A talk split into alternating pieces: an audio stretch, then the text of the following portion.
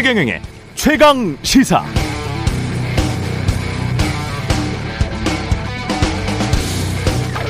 보지도 듣지도 못했던 헬런 켈러는 어떻게 느끼고 깨닫고 말하고 읽고 쓰게 됐을까요?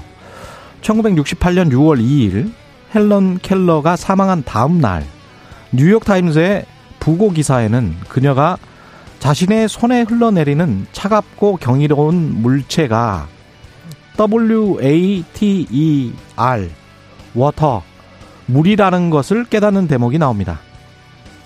장애에도 불구하고 그녀는 눈에 보이지 않는 현실, 귀로 들을 수 없는 물체, 정의하기 힘든 추상적인 관념들을 이해하고 이를 그녀의 자서전 등에 담았습니다. 헬런 켈러가 생전에 뉴욕의 지하철을 어떻게 묘사했을까요? 그녀는 이렇게 써놨던데요. 뉴욕의 지하철은 마치 거대한 야수처럼 턱을, 아가리를 벌리고 있다. 헬런 켈러 생전 미국의 모든 대통령으로부터 백악관 초청을 받았고요. 미국 최고 영예의 시민 훈장도 받았고 또 하버드 대학을 비롯한 미국 최고의 대학들로부터 명예학위도 많이 받았습니다.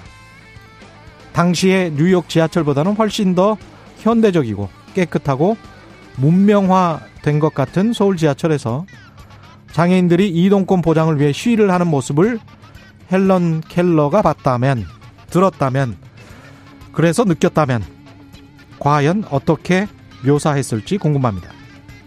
시민에게 불편을 초래하는 비문명, 반문명, 불법 행위라고 비난했을까요?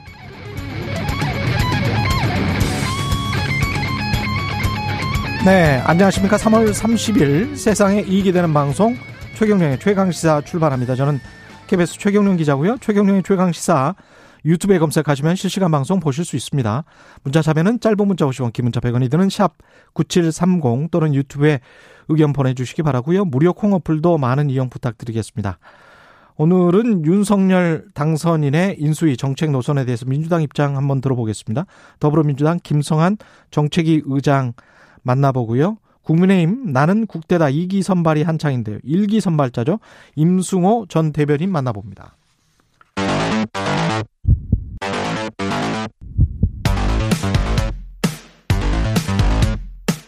오늘 아침 가장 뜨거운 뉴스 언박싱. 네, 뉴스 언박싱 시작합니다. 민동기 기자, 김민하 시사평론가 나와 있습니다. 안녕하십니까? 안녕하십니까? 네. 인수위 소식이 오늘 많습니다. 인수위가 이제 업무 보고도 받고 일정을 딱딱 진행을 하고는 있는데요. 한쪽에서는 약간 파열음도 좀 나오고 있는 것 같습니다. 특히 대통령직 인수위원회 과학기술교육분과가 좀 대표적인데요. 예. 실무위원회에서 해촉이 된 사람이 있거든요. 조상규 변호사라고 어제 기자회견을 열었습니다. 자신의 해촉이 부당하다 이렇게 주장을 했는데 이유는 이렇습니다. 본인이 대통령 당선인 경호 차량과 번호판이 노출된 사진 이런 거를 이제 공개를 했는데 페이스북 이런 데다가 예. 이게 이제 보안 유지 위반이다라고 해서 이제 해촉이 됐다. 이게 언론 보도 내용이거든요. 예. 이거에 대해서 본인은 어떤 소명 절차도 밟지 못했고 해촉 사유가 뭔지 구체적으로 통보를 못 받았다. 이렇게 주장을 했고 그리고 경호 차량 번호판이 명확하게 다 나온 사진들이 허다하다. 근데 왜 자기만 해촉을 하느냐. 언론 보도를 통해서 이제 이 번호판이 노출이 된 게 있다는 게 조 변호사 주장이거든요. 예. 근데 이 조상규 변호사가 어떤 분인지 약간 좀 기억이 가물가물하실 텐데 지난해 조성은 씨 고발사주 의혹 사건 있지 않습니까? 예. 여기서 논란이 됐던 그 고발장 작성을 맡았던 그 변호사입니다. 아, 국민의힘을 대리해서? 그렇습니다. 그 변호사가 이제 조상규 변호사고요. 아, 그리고 본인이 어제 기자회견을 하면서 자신의 해촉 사유가 이런 어떤 그런 뭐 경호 차량 번호판이라든가 이런 게 아니라 다른 데 있다라고 주장을 했는데 그게 뭐냐면은 20대 총선에서 서울 용산구 지역구를 두고 당내 경선을 치른 그 당사자가 권영세 부위원장이었거든요. 인수위 부위원장. 네, 그렇습니다. 실제로 어제 기자회견에서 이런 얘기를 하더라고요. 박성준 간사가 권영세 의원하고 왜 사이가 안 좋으신가라고 자기에게 물었다라고 하는 거고요. 이른바 권영세 팀에서 조 변호사가 인수위에 들어와서 난리가 났다고 전해 들었다. 이제 이런 얘기를 했다는 겁니다. 그래서 이런 상황을 좀 고려했을 때 다른 어떤 이유 때문에 본인 해촉을 당했다, 억울하다 이렇게 본인은 주장을. 그렇게 주장을 하는 거죠. 네. 예. 그렇죠. 이게 실제로 이제 사진을 올려서 뭐 보안 문제 때문에 뭐 해촉이 된 거다라고 하면은 어떤 해프닝입니다. 그냥 이 매번 인수위 때마다 있는 여러 논란이 그렇죠. 있는 해프닝 중 하나예요. 근데 이게 일종의 이제 권영세 부위원장하고의 뭐 암투다 이렇게 돼버리면은 이게 일종의 이제 그 내부의 어떤 알력 싸움이라든가 뭐 이런 문제가 되죠. 실제로. 이분은 상당히 이제 좀 확신을 갖고 주장하고 있는 상황인데 구체적으로 권영세 부위원장하고 그다음에 뭐 특정 언론하고 뭐 이렇게 나름대로 공작을 해가지고 자기를 쳐낸 거 아니냐 뭐 이렇게까지 주장을 했어요 어제. 근데 여기 이 얘기도 이제 좀 흥미로웠지만 또 하나 흥미로운 얘기를 했는데 이 고발사주 담당 변호사다 뭐 이렇게 얘기를 하면서 근데 표현은 담당 변호사인데 지금 말씀하신 것처럼 손준성 보냄으로부터 시작된 최강욱 의원에 대한 고발장이 어떤 경로를 거쳤는지는 모르지만. 정점식 의원, 당시 법률지원단장인 정점식 의원 통해가지고 이 조상기 변호사한테 간 거 아니냐. 그래서 그거를 기초한 고발장을 작성한 거 아니냐라고 의심하는 상황이지 않습니까? 예. 근데 그거 관련해서 수사를 받았다, 공수처에. 그런 걸 얘기를 하면서 윤석열 당선인의 어떤 그런 윤석열 정부의 성공을 원해가지고 내가 그런 수사도 받고 막 했는데 그런데 나를 개척할 수 있느냐라면서 윤석열 당선인의 성공을 기원하고 윤석열 당선인 부부의 어떤 행복을 원한다. 이 얘기는 편집하지 말고 꼭 실어달라 막 이렇게 얘기를 했어요. 그러니까 예. 이게 뭐지? 들으면서 그 기사를 보면서 이 얘기를 왜 하는 거지? 이게 살려주십시오일 수도 있지만 뭐 가만히 있지 않겠다일 수도 있는 거 아닙니까? 그래서 이제 평론가는 설마 그렇게 했어요. 용산에서 뭐 후보 경선까지 함께 나오고 그랬으면 뭔가 이제 국민의힘에서 자리를 잡기 위해서 이 변호사는 열심히 노력하는 뭐 그런 사람 같은데요. 그렇죠. 그런데 그렇죠. 이 자기가 해촉된 게 부당하다는 얘기를 하면서 예. 고발사주 의혹의 수사를 받고 뭐 이런 얘기는 왜 꺼내는가 갑자기 평론가의 상상의 나래가 막 펼쳐지는 거죠 이러면. 톤은 기자회견할 때 그 음성이라든가 이런 거는 예. 상당히 본인이 억울하다 이런 좀 톤이었습니다. 그러니까 고발사주 얘기를 다시 꺼낸 게.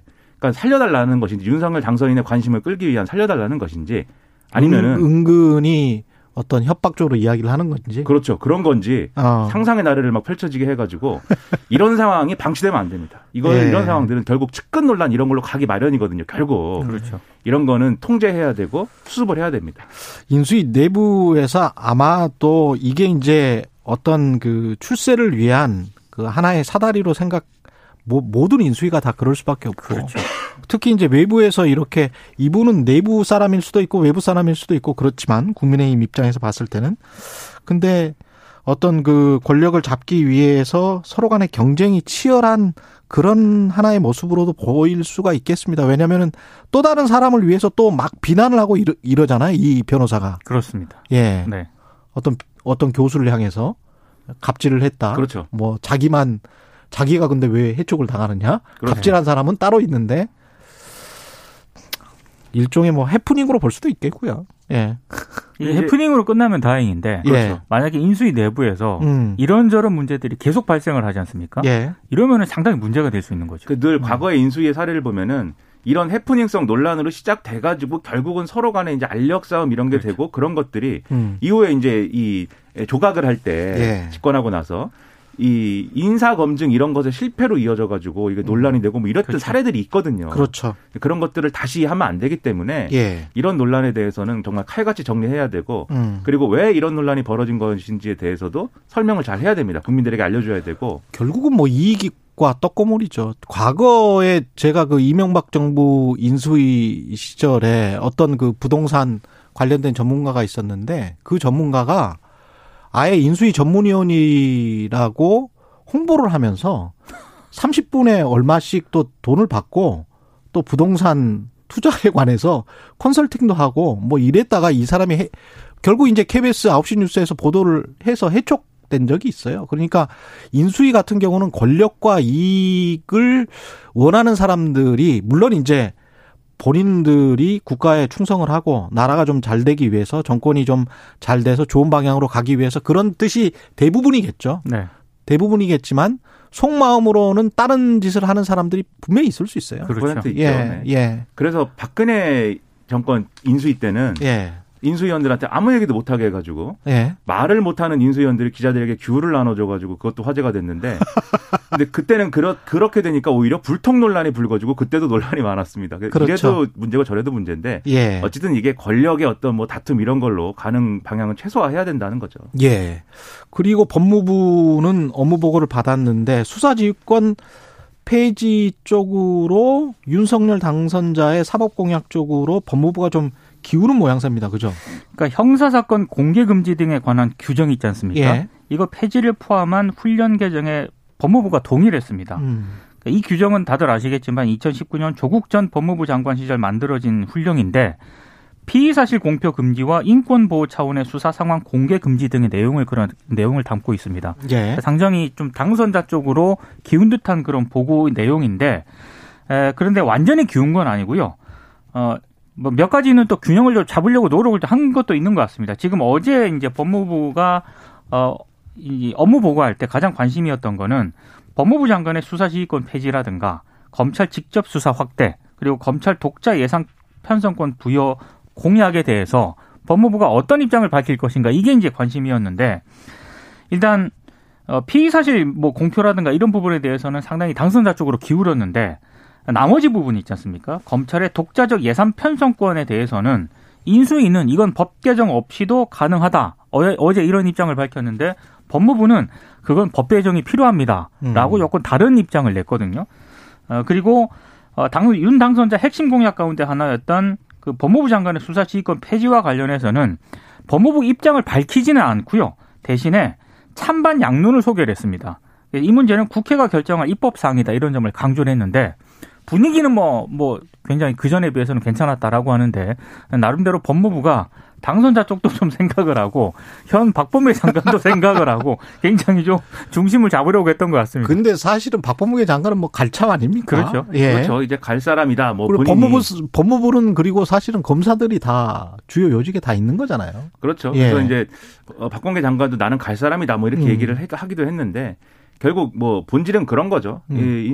지난번에도 말씀드렸습니다. 뭐 법무부 업무보고 내용에 수사지휘권 폐지에 대한 얘기가 있든 없든 그거는 뭐 업무보고의 내용인 거고 인수인계를 위해서 하는 거고 뭐 추진하면 되는 거거든요. 그럼에도 불구하고 이렇게 상황이 된 것은 결국 인수위가 일종의 군기잡기를 한 거고 법무부가 그 군기잡기에 대해서 최소한의 성의 표현을 지금 한 거죠. 예. 그래가지고 이제 봉합되는 모양새로 간 건데 근데 이런 식으로 하는 게 바람직한 거냐. 저는 이제 별로 인수위 활동에 있어서 바람직한 모습은 아니라고 생각합니다. 예. 안철수 인수위 위원장은 국무총리직을 맡지 않겠다. 이런 뜻을 전달을 했다고 합니다. 어제 윤석열 당선자랑 한 40분 정도 면담을 했다고 하는데요. 본인은 국무총리를 맡지 않고 당으로 돌아가겠다. 이런 입장을 전달했다라고 합니다. 개인적인 생각이지만 이준석 대표가 별로 좋아할 것 같지는 않습니다. 그래서 이거 왜 안철수 대표가 그런 생각을 했느냐. 예. 일단 언론들의 해석은 이렇더라고요. 지금 국민의힘하고 국민의당이 합당 절차에 지금 돌입을 했잖아요. 그런데 차기 당권 도전을 기반을 만드는 게 좀 더 본인에게 유리하다 이렇게 판단을 한 것 같고요. 아마 안철수 위원장이 오늘 직접 기자회견을 통해서 이 같은 내용을 밝힐 것으로 보이는데 그럼 안철수 총리가 아니라면 나머지 그럼 총리 후보군은 누구냐. 예. 언론들의 오늘 이 보도가 굉장히 많던데요. 한덕수 전 총리 이름이 많이 나오고요. 그리고 뭐 동아일보 보도를 보면 한덕수 전 총리, 김한길 국민통합위원장, 박주선 인수위 대통령 취임준비위원장 등 3배수로 압축을 해서 이미 당선자에게 보고가 됐다 이렇게 보도를 하고 있습니다. 예. 그리고 지금 다른 언론들 보도를 보면 뭐 임종년 전 금융위원장이라든가 예. 최준경 전 지식경제부 장관도 검토를 하고 있는데 예. 근데 두 사람은 총리보다는 기획재정부 장관 후보군으로 좀 분류가 될 가능성이 있다. 이런 내용이 오늘 좀 많이 나오고 있습니다. 김한길과 박주선을 제외를 하면 한덕수도 그렇고 임종룡도 그렇고 최준경도 그렇고 다 경제통들이네요. 그렇습니다. 예. 그러니까 인수위가 밝힌 이제 총리 후보자의 컨셉에 대해서 경제 원팀이다라고 한 얘기도 있고 국민 통합이 필요하다라고 한 얘기도 있습니다. 그래서 국민 통합이다라고 하면은 어느 정도 민주당이 동의할 수 있는 그러한 어떤 요소를 갖고 있는 인사일 것이다. 이렇게 볼 수 있는 맥락이 있고 경제 원팀이다라고 하면은 어떤 경제 관련한 경제인 출신이겠구나. 이제 추정할 수 있는 건데 근데 지금 말씀하신 이제 임종영 전 위원장이나 뭐 최준경 전 장관 등은 뭐 지금도 말씀하셨지만 일부 언론에서는 이제 총리 후보로 자로 거론되고 있다라는, 특히 임종영 전 위원장은 그런 그렇죠. 보도도 있었는데 본인이 고사했다는 보도도 있어요. 예. 총리 후보자 추천한 것은.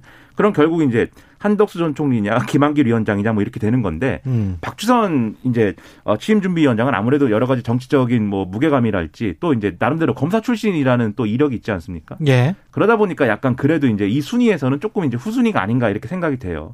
그러면 결국은 이제 이런 이제 인사인 건데, 근데 김한길 위원장도 지금 나오는 얘기는 꼭 국무총리를 하지 않더라도 지금 나름대로 국민통합위원회라든가 이런 것들을 이제 상당히 격을 높여가지고 또 정부에 설치한다는 얘기도 있는데 예. 그거를 이제 책임지면 좋겠다 이런 얘기를 또 한다고도 합니다. 그래서 아직까지는 안갯 속인데 아마 곧 이 당선인이 직접 총리 후보자에 대해서 발표를 하게 될 것이다. 뭐 주말이나 해가지고 그렇게 예상이 되고 있는 그런 상황인 거죠. 결국은 근데 우리가 각종 위원회나 뭐 이런 것들은 사실은 실제로 행위들은 다 명예직이고 그렇죠. 별로 하는 일은 없고요. 우리가 역대 정부를 보면 무슨 국민통합위원회가 뭘 해서 국민통합이 됐던 기억은 없잖아요. 그렇습니다. 예. 분열만 되고. 예. 근데 이제 결국 중요한 자리는 총리겠죠. 그렇죠. 총리가 누가 되느냐. 근데 앞서 말씀하셨듯이 안철수 대표가 총리를 안 한다고 했기 때문에 그 여기서 하나의 미스터리가 풀리죠. 이준석 대표가 왜 저러는가. 네, 왜 저 장애인 단체의 시위를 가지고 이렇게까지 이슈 파이팅을 하려고 하는가.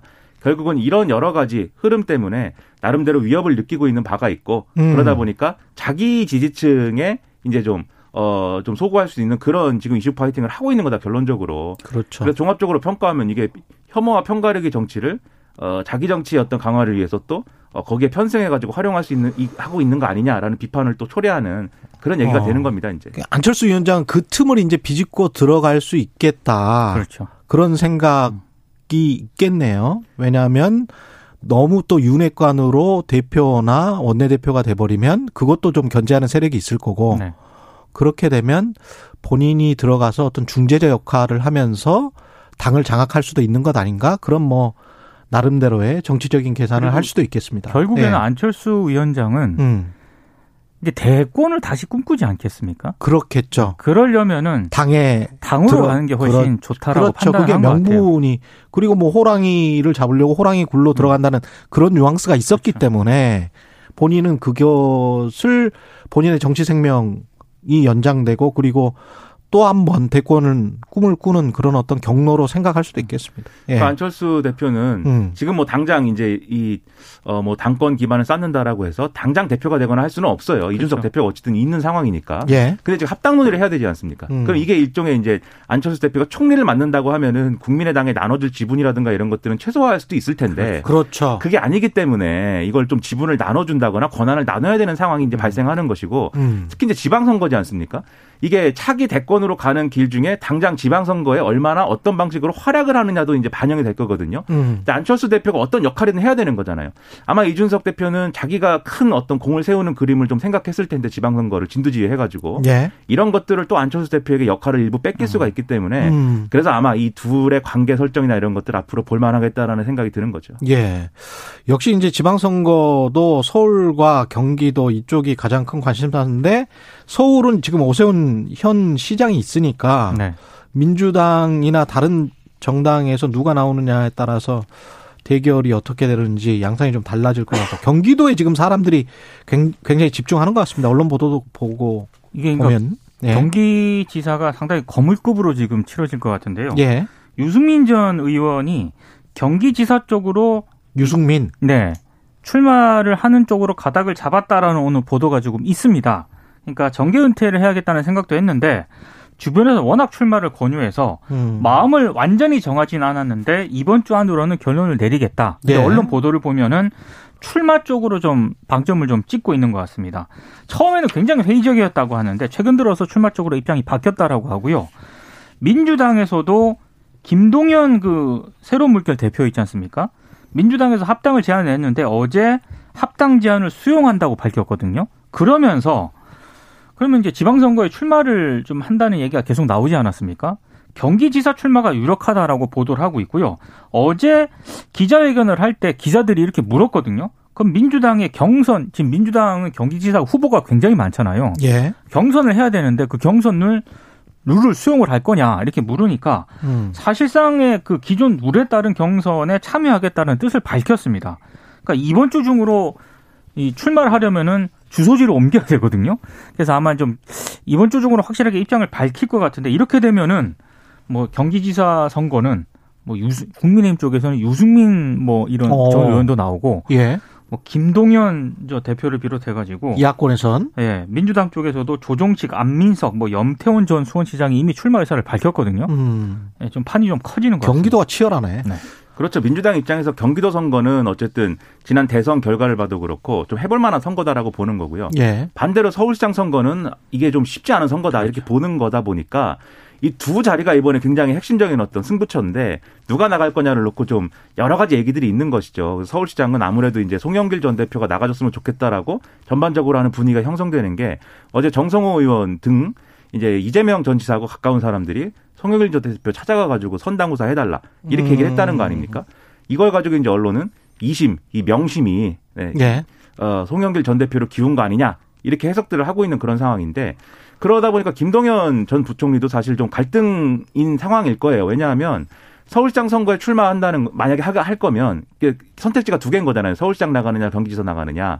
근데 서울시장 선거에 출마한다는 건 사실은 좀 아깝게 지더라도 정치적인 어떤 지위나 이런 것들은 유지가 가능한 거거든요. 김동연 전 부총리 입장에서 보면. 그렇죠. 근데 경기지사 선거를 나간다고 하면은 경선도 이겨야 되고 그리고 당선이 돼야 됩니다. 이게 이길 그렇죠. 수 있는 선거를 졌다고 하면은 김동연 전 부총리 어떤 이런 정치적인 어떤 브랜드나 이런 건 타격이 가는 거잖아요. 그러니까 상당히 고민일 것인데 지금 말씀하신 대로 주소지로 옮겨야 되기 때문에 이제 이번 주 안에는 결정을 해야 되는데 제가 알기로는 경기도가 주소지인 걸로 알고 있습니다. 김동연 네. 전 부총리는. 그래서 얘기를 안 하면은 경기지사 나오는 것이고 이번 주 안에 뭔가 입장 표명을 하면은 이제 서울시장 선거로 전환할 수도 있는 거겠죠.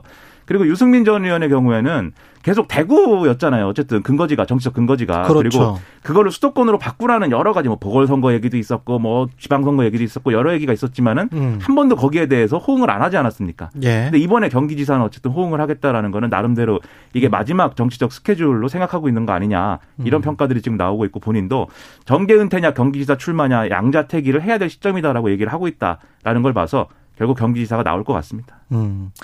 청와대의 이야기는 이게 김정숙 여사 옷값 사비로 구입했다. 이게 어제 청와대에서 공식 브리핑을 했네요. 그러니까 특수활동비로 구입한 것 아니냐라고 야당을 비롯한 일부에서는 계속 의혹을 제기를 하고 있거든요. 이게 그 여성들 커뮤니티에서는 굉장히 많이 돌았던 루머인 것 같은데요. 근데 이제 예. 거기에 대해서 청와대가 지금까지 공식 입장을 안 밝히다가 특수활동비로 구입한 거 아니고 사비로 구입을 했다라고 얘기는 했는데 그럼에도 불구하고 이제 일부 언론들은 그러면 구체적인 내역이라든가 이런 거를 더 공개를 왜 못하냐 지금 이러고 있거든요.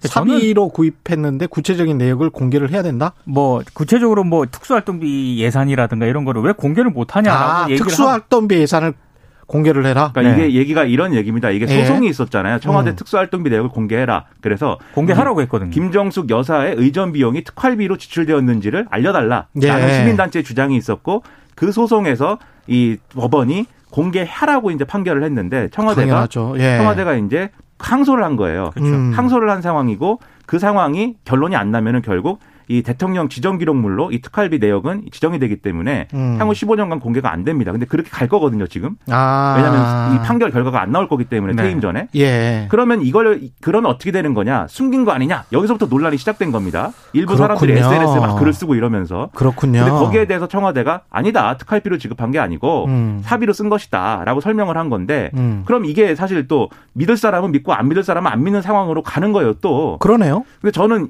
첫째 그러니까 언론이 누가 이 판결 내용은 결국 특활비 공개에 대한 내용인 것이고 김정숙 여사의 옷값에 대한 내용이 아닌 거거든요. 결론적으로 얘기하면. 특활비는 공개돼야 될 대상들이 굉장히 많은데. 그렇죠. 이걸 예. 공개해야 되는 문제는 또 변론인 것이고 김정숙 여사의 옷값 얘기는 또 별개인 것이죠. 예. 그래서 첫째 특활비 공개에 대한 기준이나 이런 것들을 세워야 되는 거고 어디까지 공개할 수 있는 거냐. 공개를 또 하자. 예. 둘째로. 대통령 배우자, 영부인의 경우 옷값이라는 거는 어떻게 지출해야 되고 그걸 어떻게 공개해야 모두가 납득을 하는 거냐. 그것도 얘기를 해봐야 되는 건데 지금 모든 얘기를 무슨 뭐 사치 무슨 뭐 이걸 뭐 왜 숨겼냐 이렇게만 가고 있어가지고 답답합니다 지금. 네티즌 수사대가 나와가지고 그 옷을 다 몇 벌인지 얼마짜리인지를 지금 막 얘기하고 있는데. 특활비는 행정부, 검찰, 청와대, 국회 특활비 많잖아요. 그거 엄청 많죠. 예. 근데 저는 기본적인 입장은 다 공개를 했으면 좋겠어요. 그렇죠. 공개를 하는 게 전반적인 다 공개를 하는 게 맞다. 그리고 그거를 뭐 법원까지 가서 소송을 하고 그다음에 정보공개 청구를 하고 뭐 이런 것들이 네. 사실은 불필요하다. 그럴 필요가 뭐가 있어요. 공개를 해야지. 그러니까 정보기관, 특수한 기관이 있잖아요. 예. 국정원이라든가. 이런 기관들을 다 공개할 수는 없겠죠. 그런데. 그러니까 뭐 국가안보와 관련되는 네. 사안이다? 그렇지 않은 어떤 그런 정부부처라든가 청와대를 비롯한 검찰까지 포함해가지고. 예. 국회도 있지 않습니까? 예. 이런 부분의 특수활동비는 기본적으로 공개하는 게 맞다고 생각합니다. 그 특수활동비가 또 다 면세예요. 맞습니다. 예. 네. 면세를 해서 그걸 그런 식으로 이제 월급만 올리는 거다 그런 비판은 많이 받았거든요. 그러니까 특수활동비는 다 공개를 해서 그 내역을 그리고 그동안에 그렇게 안 썼었으면 제대로 공개를 해야지 앞으로는 제대로 쓸 거 아니에요. 그렇죠. 그렇죠. 공개를 해야 된다고 봅니다. 예. 그리고 옷값 얘기는 네. 옷값 얘기는 그러니까 영부인도 나름대로 공식 행사를 수행하는 게 있잖아요. 그러면 그런 데 들어가는 의전 비용을 어떻게 처리해야 되는 건지를 얘기를 해야지. 그렇죠. 그건 또 다른 문제고. 무슨 마녀사냥 하듯이 이렇게 얘기할 문제인가. 이게 상당한 의문입니다, 저는. 네. 뉴스 언박싱 민동기 기자, 김민하 평론가였습니다. 고맙습니다. 고맙습니다. KBS 1라디오 최경영의 최강시사 듣고 계신 지금 시각 7시 46분입니다.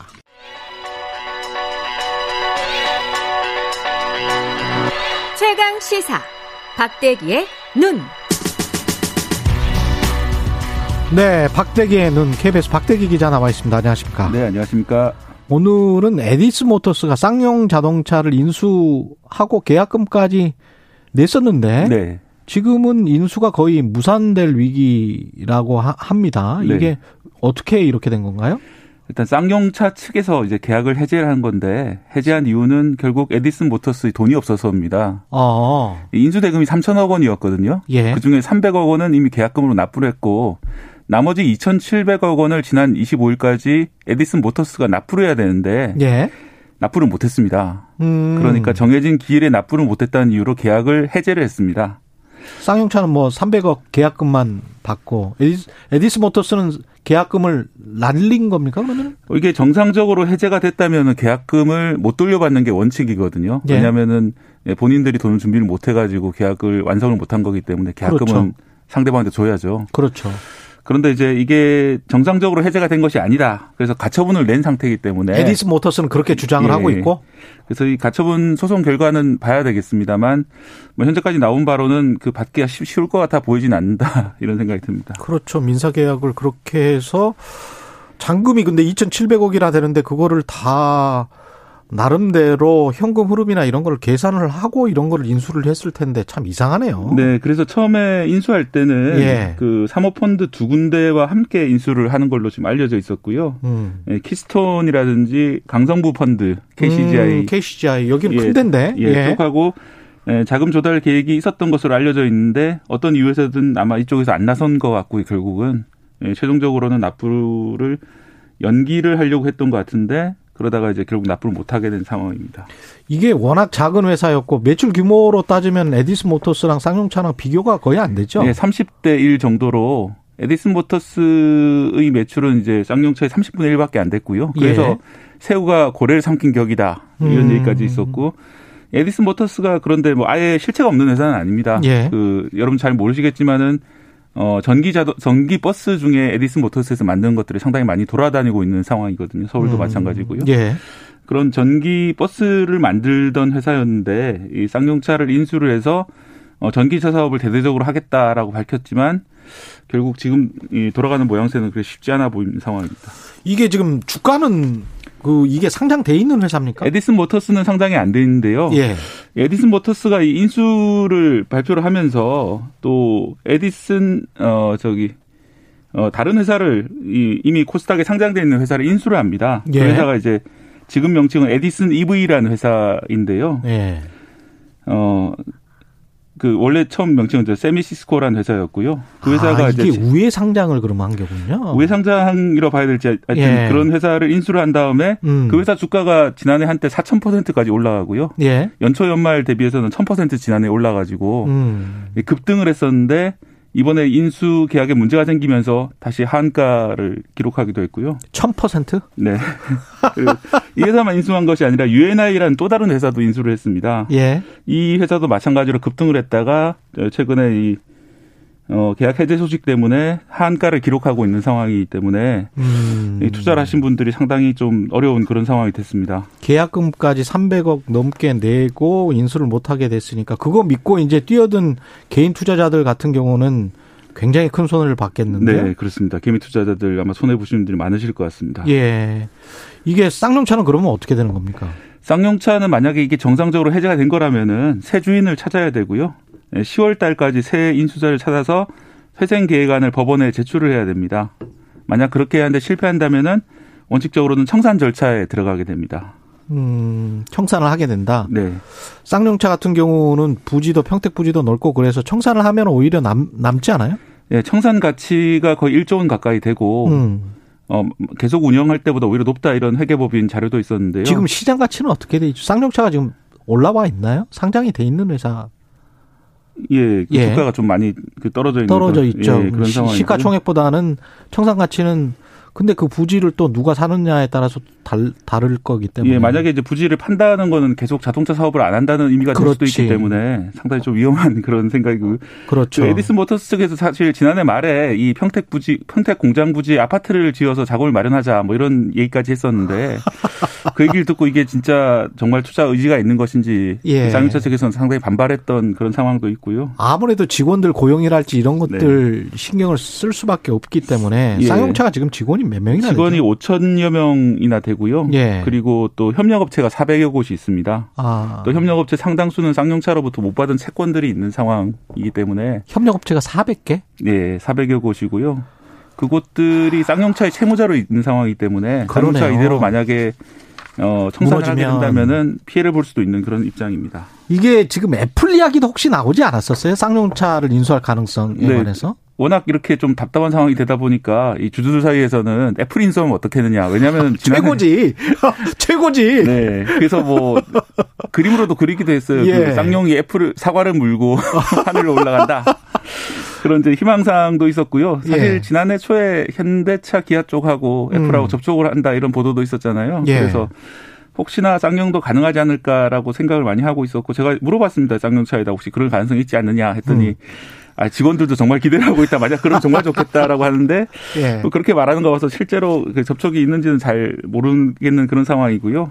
하지만 이번에 뭐 이렇게 인수가 해제가 되기 때문에 새로운 인수자들을 찾아서 만약 그 애플이라든지 제조업 쪽으로 생각이 있는 업체들이 나선다면은 쌍용차한테 새로운 기회가 열릴 수도 있다 이런 생각이 듭니다.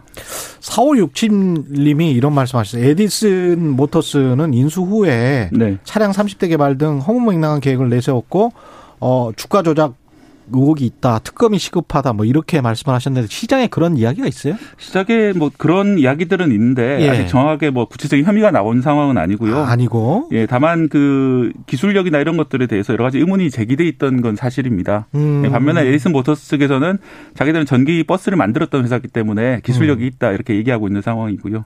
쌍용차 마지막으로 어떻게 해결돼야 될까요? 일단 쌍용차는 올 여름에 그 J100이라는 그 중형 SUV 새 모델을 개발을 하고 있습니다. 올여름 출시가 목표고요. 예. 그게 만약 티볼리처럼 시장에서 좀 좋은 반응을 얻는다면은 상당히 좀 나아질 수 있는 것이 아니냐 상황들이. 예. 결국은 이 쌍용차 측에서도 노력을 해야 되는 상황이고요. 그렇죠. 그리고 뭔가 좀 구체적인 비전을 가지고 우리나라 제조업을 살릴 수 있는 그런 인수자가 들어선다면은 좀 상황이 좀 좋아질 수 있지 않을까 생각이 듭니다. 우리 산업 전체로만 봐도 현대 기아차 위주에 너무 독과점으로 가버리는 네. 것도 좀 리스크가 있고요. 예. 소비자를 위해서도 사는 게 나을 거는 같습니다. 예. 박대기의 눈 KBS 박대기 기자였습니다. 고맙습니다. 고맙습니다.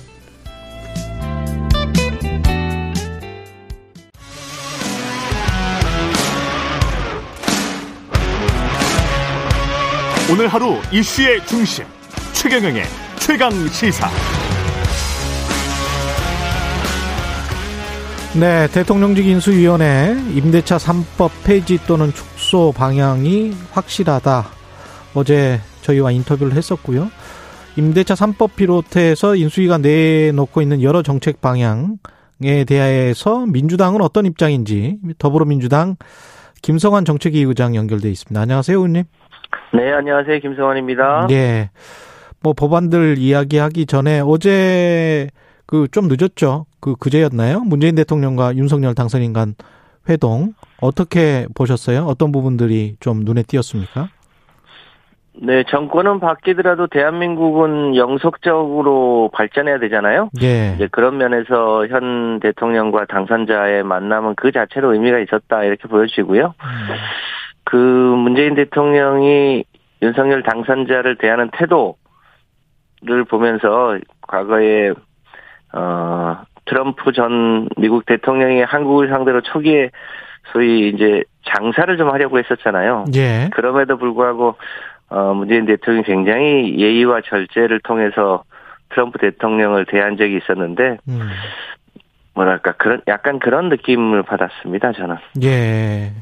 지금 근데 이제 집무실 용산 이전이랄지 뭐 서로 협조를 다 하기로는 했는데 구체적으로 또 들어가면 혹시 또 불협화음이 날 수도 있지 않을까 그런 언론 보도들도 있는데 어떻게 보십니까?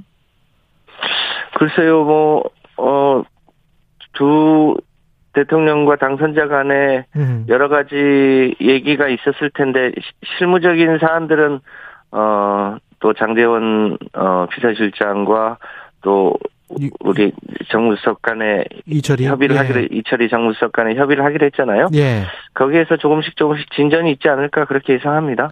사면 문제랄지 이런 거는 다시 올라올까요? 어떻게 보세요? 제가 보기에는 아직 국민적 공감대가 충분히 형성됐지 않은 사안인데다가 예. 그 대통령 면담 이전에 김영수 지사를 끼워 넣는다거나 이런 논란들이 있어서 예. 더 이상 진전되기 쉽지 않은 거 아닌가. 이 사면 문제는 윤석열 정부 출범 후에 풀어야 될 사안 아닌가 싶습니다. 추경과 관련해서는 어제 인수위 신용현 대변인과 통화를 했었는데 기획재정부가 지금이라도 좀 정부안을 빨리 만들어서 지출 조정을 좀 해가지고 추경을 좀 50조를 그 비슷한 방향으로 좀 해달라 이렇게 지금 요구를 하고 있지 않습니까? 네. 예, 민주당은 어떤 입장이세요? 여기 관련해서는? 우선 제가 정부 입장을 다 동의하는 건 아닙니다만 예.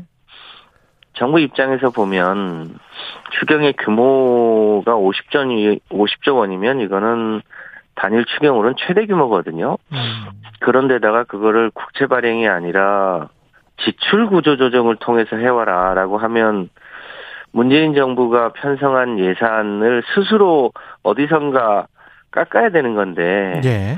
그러면 이게 일종의 자기 부정이 되잖아요.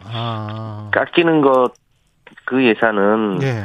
그럼 필요 없었다는 게 아니냐. 그렇죠. 작년 국회 때 다 꼭 필요한 예산이라고 해서 통과시킨 건데 그거를 줄이게 되면 그 줄어드는 해당 분야에서는 반발이 있을 테고 예.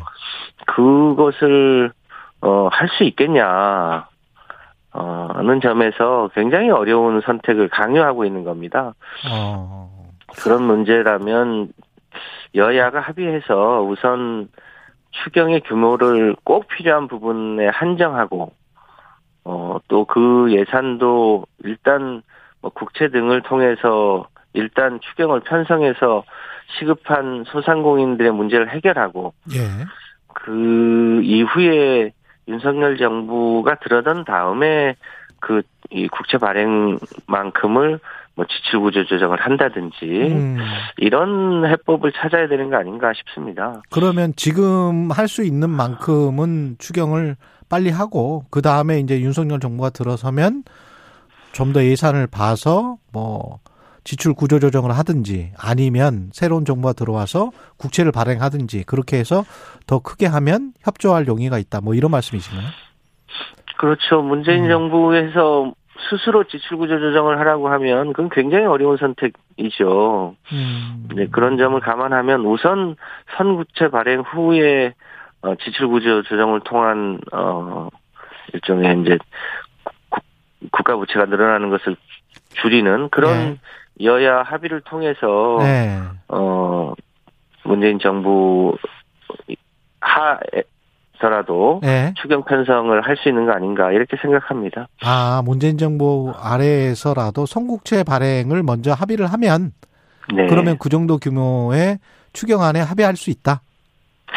아무리 보더라도 50조 원은 좀 많아 보이는데요. 예.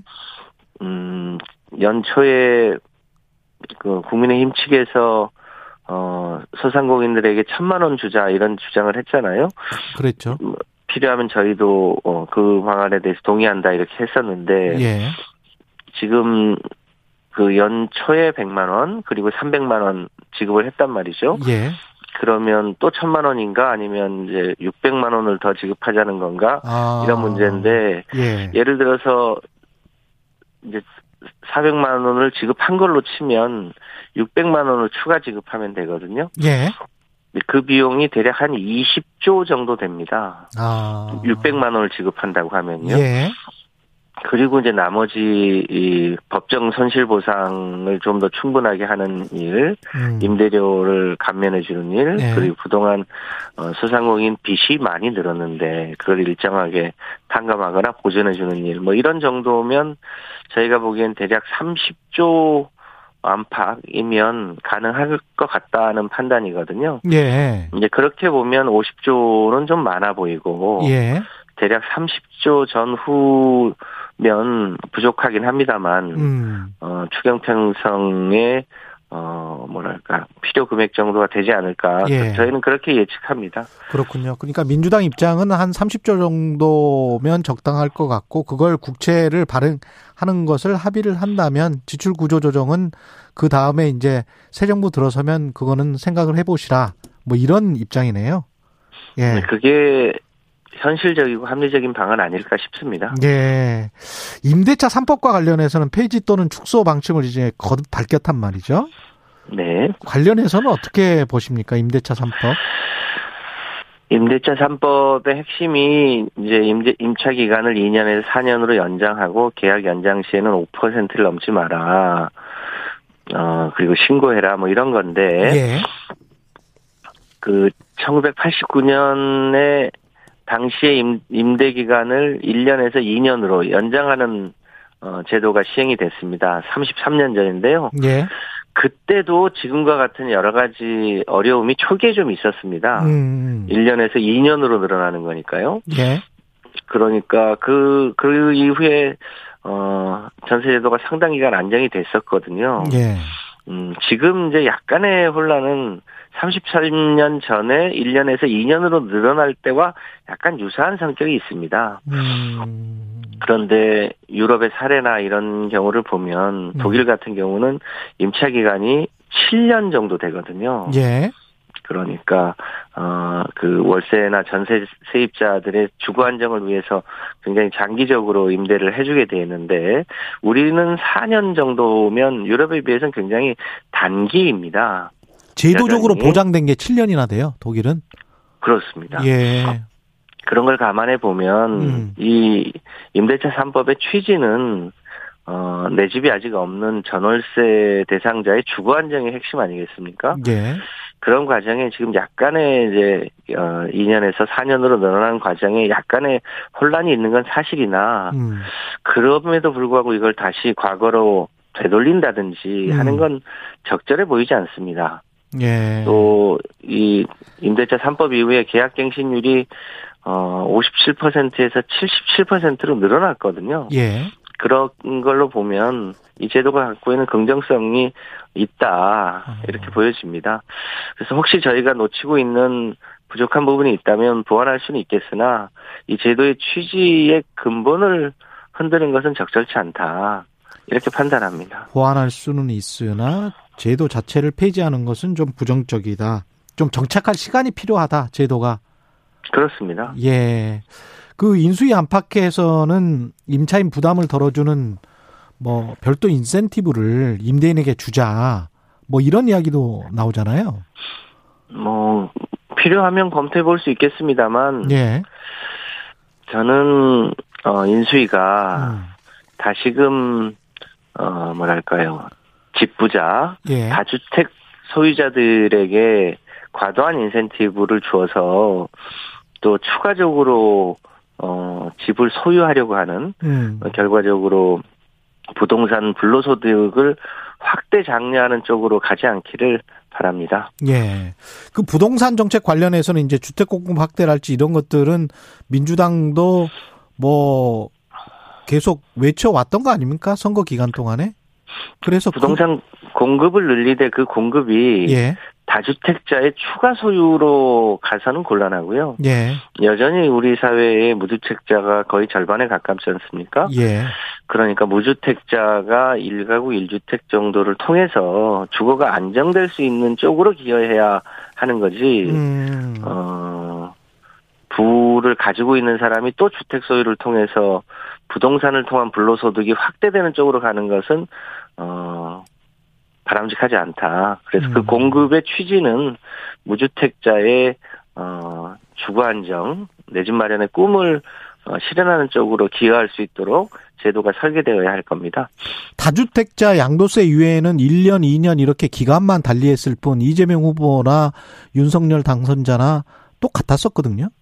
그렇습니다. 예, 그거는 그러면은 국회에서 무리 없이 처리가 되는 건가요? 그런 것들은? 그 다주택자의 양도세 일시 유예하는 것. 예.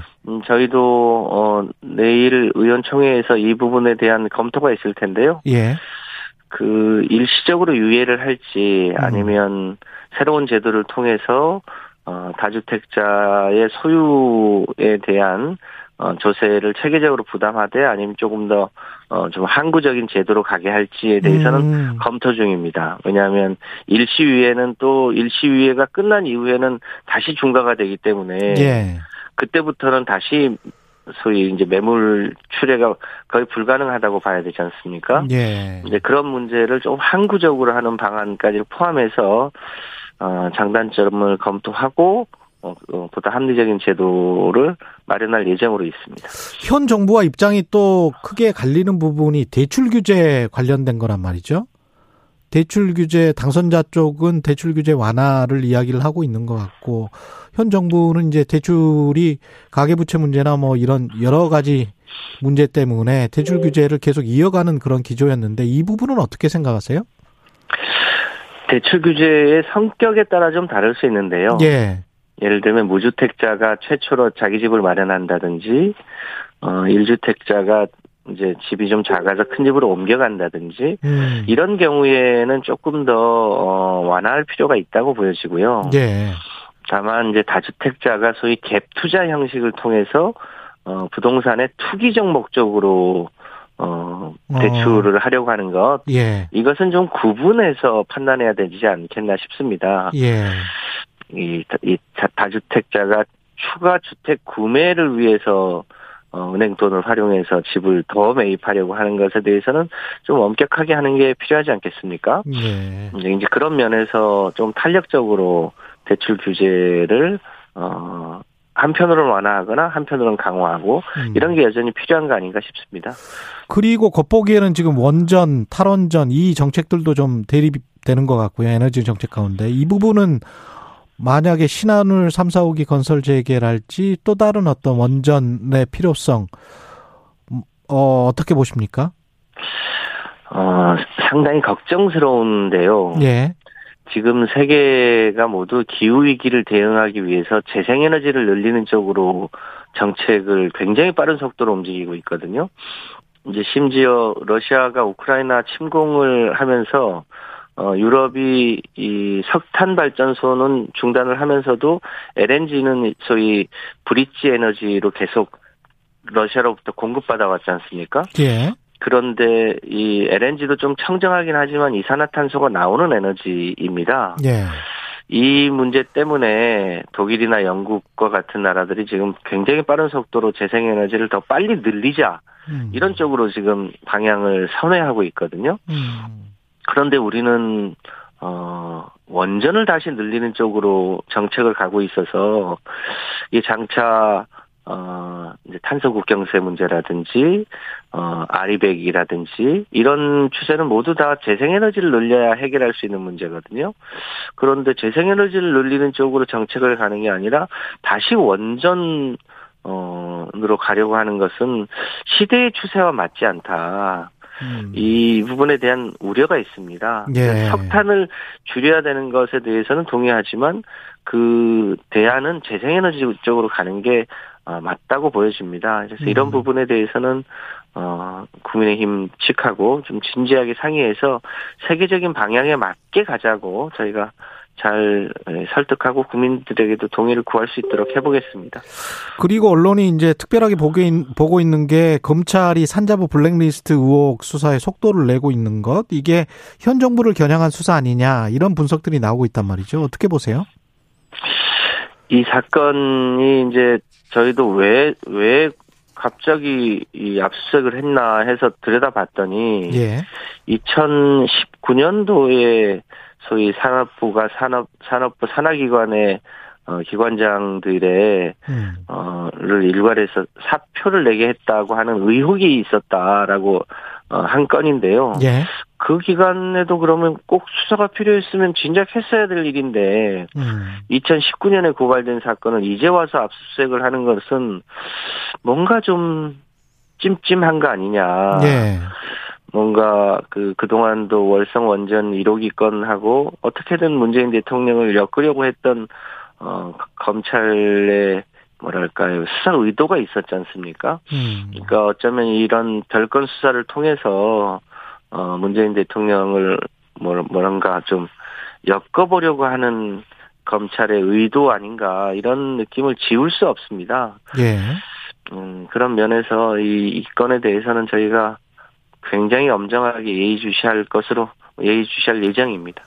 그 김정숙 여사 그 옷값 관련해서 여권이죠. 지금은 여권이 됐죠. 여권 쪽에서 제기를 하고 있는 그런 문제, 그 다음에 청와대 특활비 문제, 이거를 이제 결부시켜서 이야기를 하고 있는 것 같은데, 청와대는 이제 모두 사비로 부담했다, 옷값은, 이렇게 어제 밝혔고요. 여기 이 논란은 어떻게 민주당이 보고 있는지도 궁금합니다. 마지막으로. 이 논란을 보면서 아픈 기억이 자꾸 떠오르잖아요. 노무현 대통령 논두렁 시계 관련한 것들이죠. 예.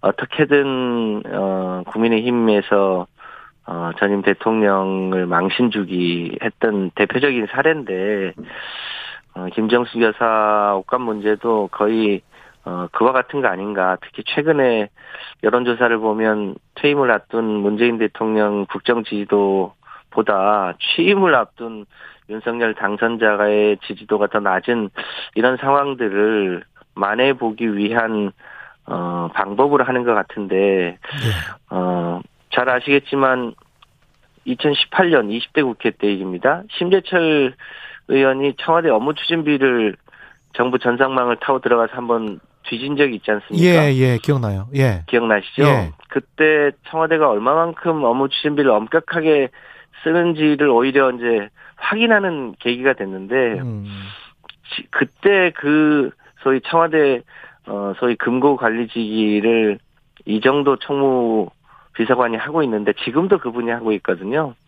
문재인 대통령이 그분을 총무 비서관을 앉힌 이유가 청와대 내에서 엄격하게 예산을 관리하라고 하는 취지로 앉힌 거거든요. 저는 그 기조가 유지되고 있고, 이 김정숙 여사 측에서 밝힌 대로 사비로 써왔고 또 엄격하게 관리해왔다는 것에 대해서 하등의 의심을 할 필요가 없다, 이렇게 봅니다.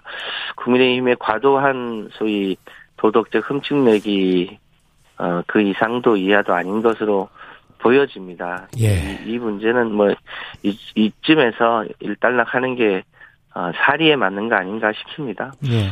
더불어민주당 김성환 정책위 의장이었습니다. 고맙습니다. 네, 감사합니다. 오늘 하루 이슈의 중심, 당신의 아침을 책임지는 직격 인터뷰. 여러분은 지금 KBS 1라디오 최경영의 최강시사와 함께하고 계십니다.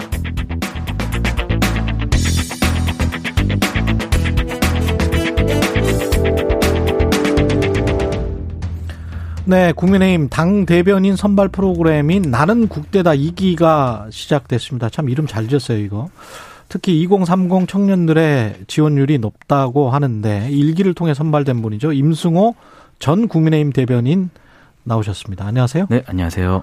그러면 전 국민의힘 대변인이면 지금은 뭐 하세요? 지금은 예. 직책이 따로 없습니다. 그냥 전 국민의힘 대변인으로 방송 몇 개만 나가고 있습니다. 당원이시고. 예, 당원 1입니다. 당원 1. 아니, 저 궁금했었던 게 네. 국민의힘 대변인 하면서 그때 그 월급도 줬죠? 활동비 형태로 해가지고 예. 주겠다고 이제 대회가 시작되기 전부터 이준석 대표가 인터뷰를 했고 그래서 예. 저도 관심을 가졌던 거고요. 예, 돈은 받으셨어요? 예, 동일한 지체 없이 받았습니다.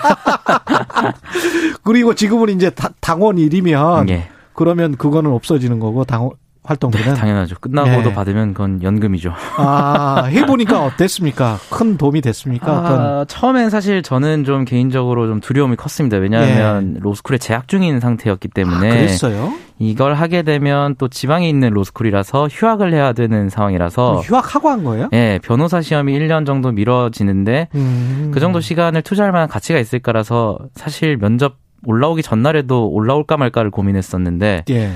활동을 하면서 보니까 이게 뭐 개인적으로도 나중에 큰 도움이 될 것 같고 특히나 뭐 예. 이렇게 방송에 나와가지고 단어 하나하나에 좀 신중함을 기하는 습관을 가진 것이 법정에서도 도움이 예, 되겠다. 앞으로 법정에 굉장히 큰 도움이 될 것 같습니다. 그래요. 지금 저 나름 국대다 2기가 시작됐는데 지금 지원율은 굉장히 높습니까?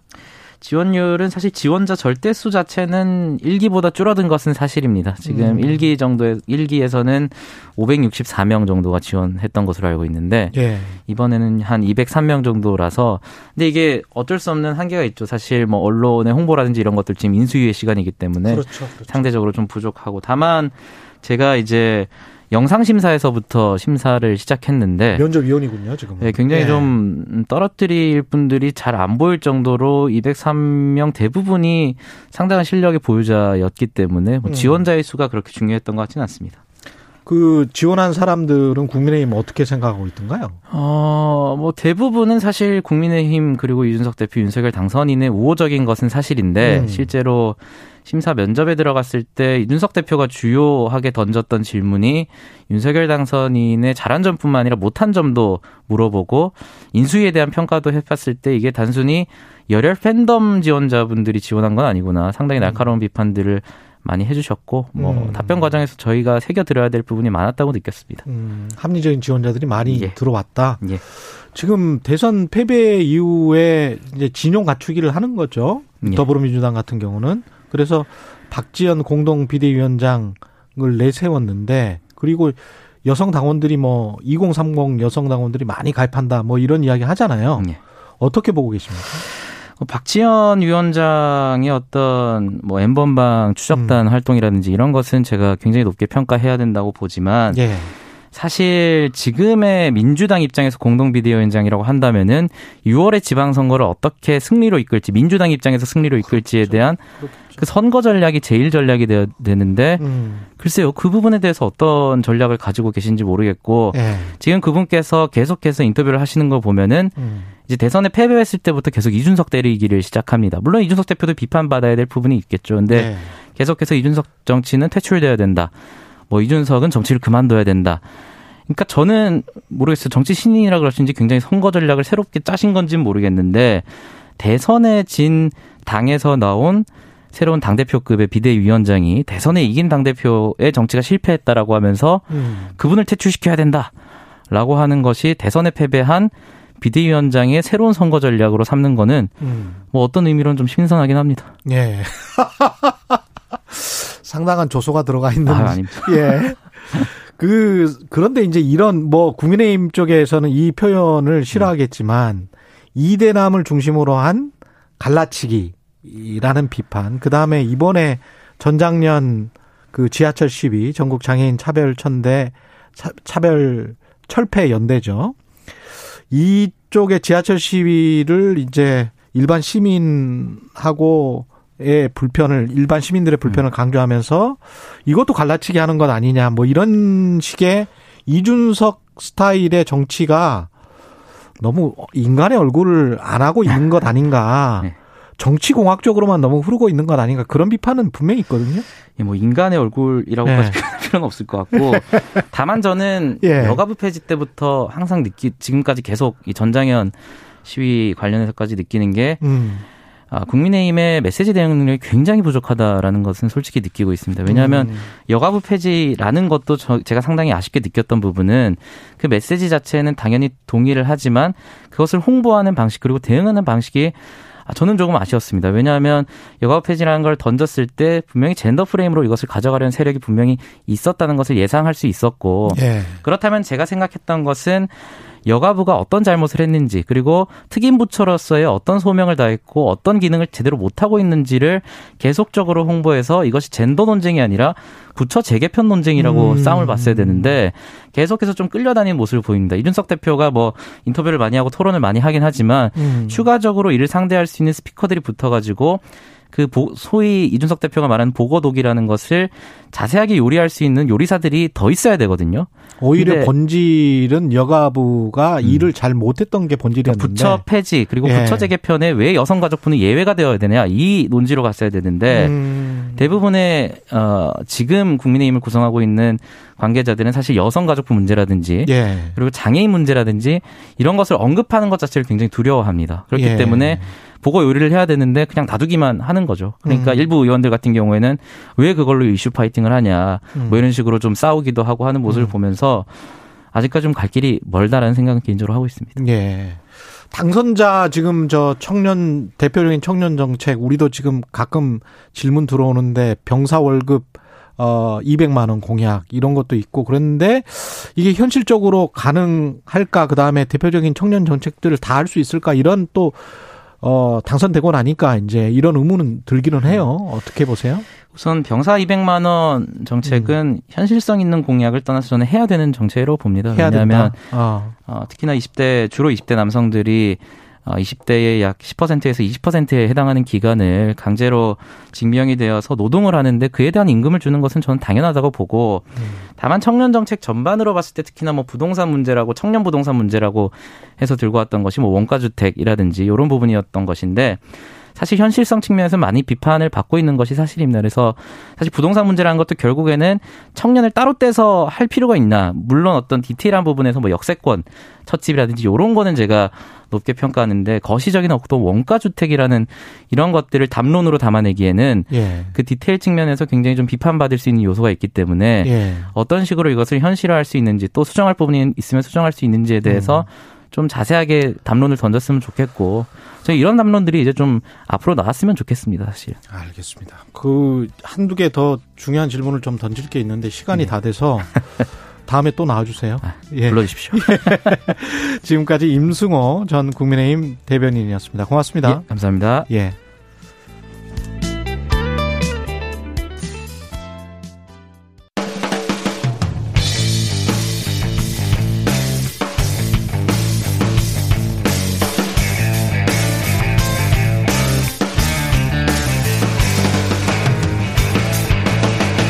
최경영의 최강 시사.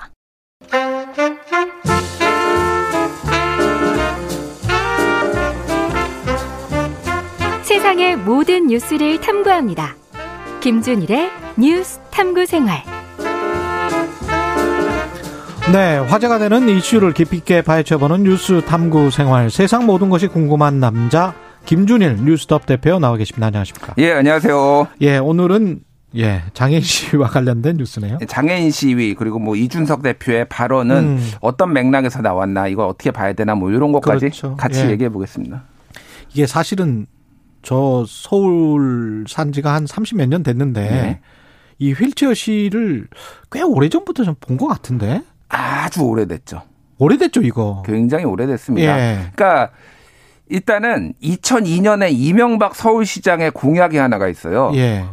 지하철에 100% 엘리베이터를 설치하겠다. 아. 예. 지금 20년이 지났는데 아직도 그 공약이. 한 절반 정도밖에 안 됐다. 지금은 93%까지. 93%? 예. 그래서 뭐 이준석 대표가 계속 얘기하는 게 93%나 됐는데 예. 왜 뭐 시위하냐 뭐 이런 취지의 말을 했는데 예. 어쨌든 20년이 지났는데도 아직도 안 됐다. 이게 그러니까 얼마나 지지부진하고 그러네요. 후순위로 밀리는지를 이제 알 수가 있는 거예요. 왜 이 장애인분들이 나와가지고 시위를 하는지 이제 알 수가 있는 거죠. 그러니까 20년이 넘었네. 예. 예. 이게 지금 요구하는 거는 우리도 좀 이동을 해서 이동한 다음에 뭐 배우려고 해도 이동해야 되고 직장을 가려고 해도 이동해야 되는데 이동을 못 하겠다.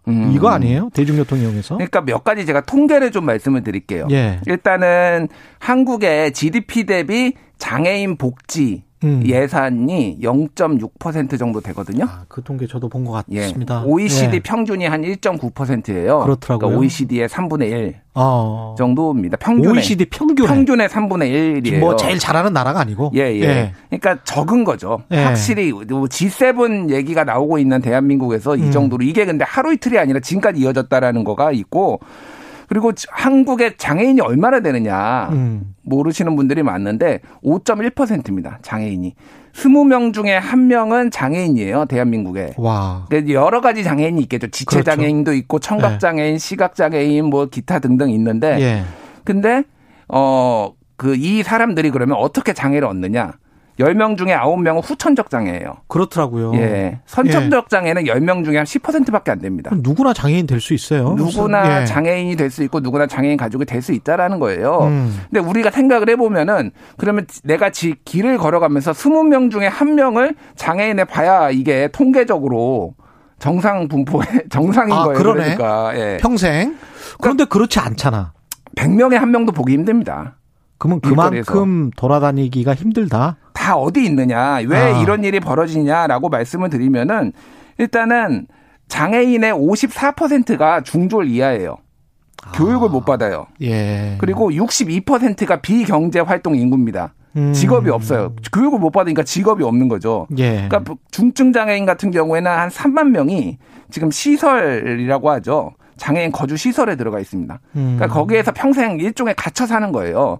그러니까 지금 장애인들이 얘기하는 게 기본적으로는 이동권 얘기를 하고 있지만 어제 예. 이제 전장현 박경석 상임 공동대표도 얘기를 한 게 뭐냐면은 장애인 탈시설 권리를 위해서 800억 정도 좀 편성을 해달라라는 거고 장애인 활동 지원 예산을 한 2조 9천억 원 정도 편성해 달라라는 거예요. 이게 예. 그러니까. 이를테면 엘리베이터만 설치한다고 다 해결되는 게 아니에요. 그렇죠. 다 갇혀 있고 예. 나오기가 힘든데 그러니까 이런 것들을 전반적으로 개선해 달라는 게 지금 전장현의 얘기고 굉장히 오래된 시위라는 거예요, 이게. 예. 근데 우리의 규모랄지 경제 규모랄지 이런 걸 생각해 보면 그거 해줘야지 그거 안 해.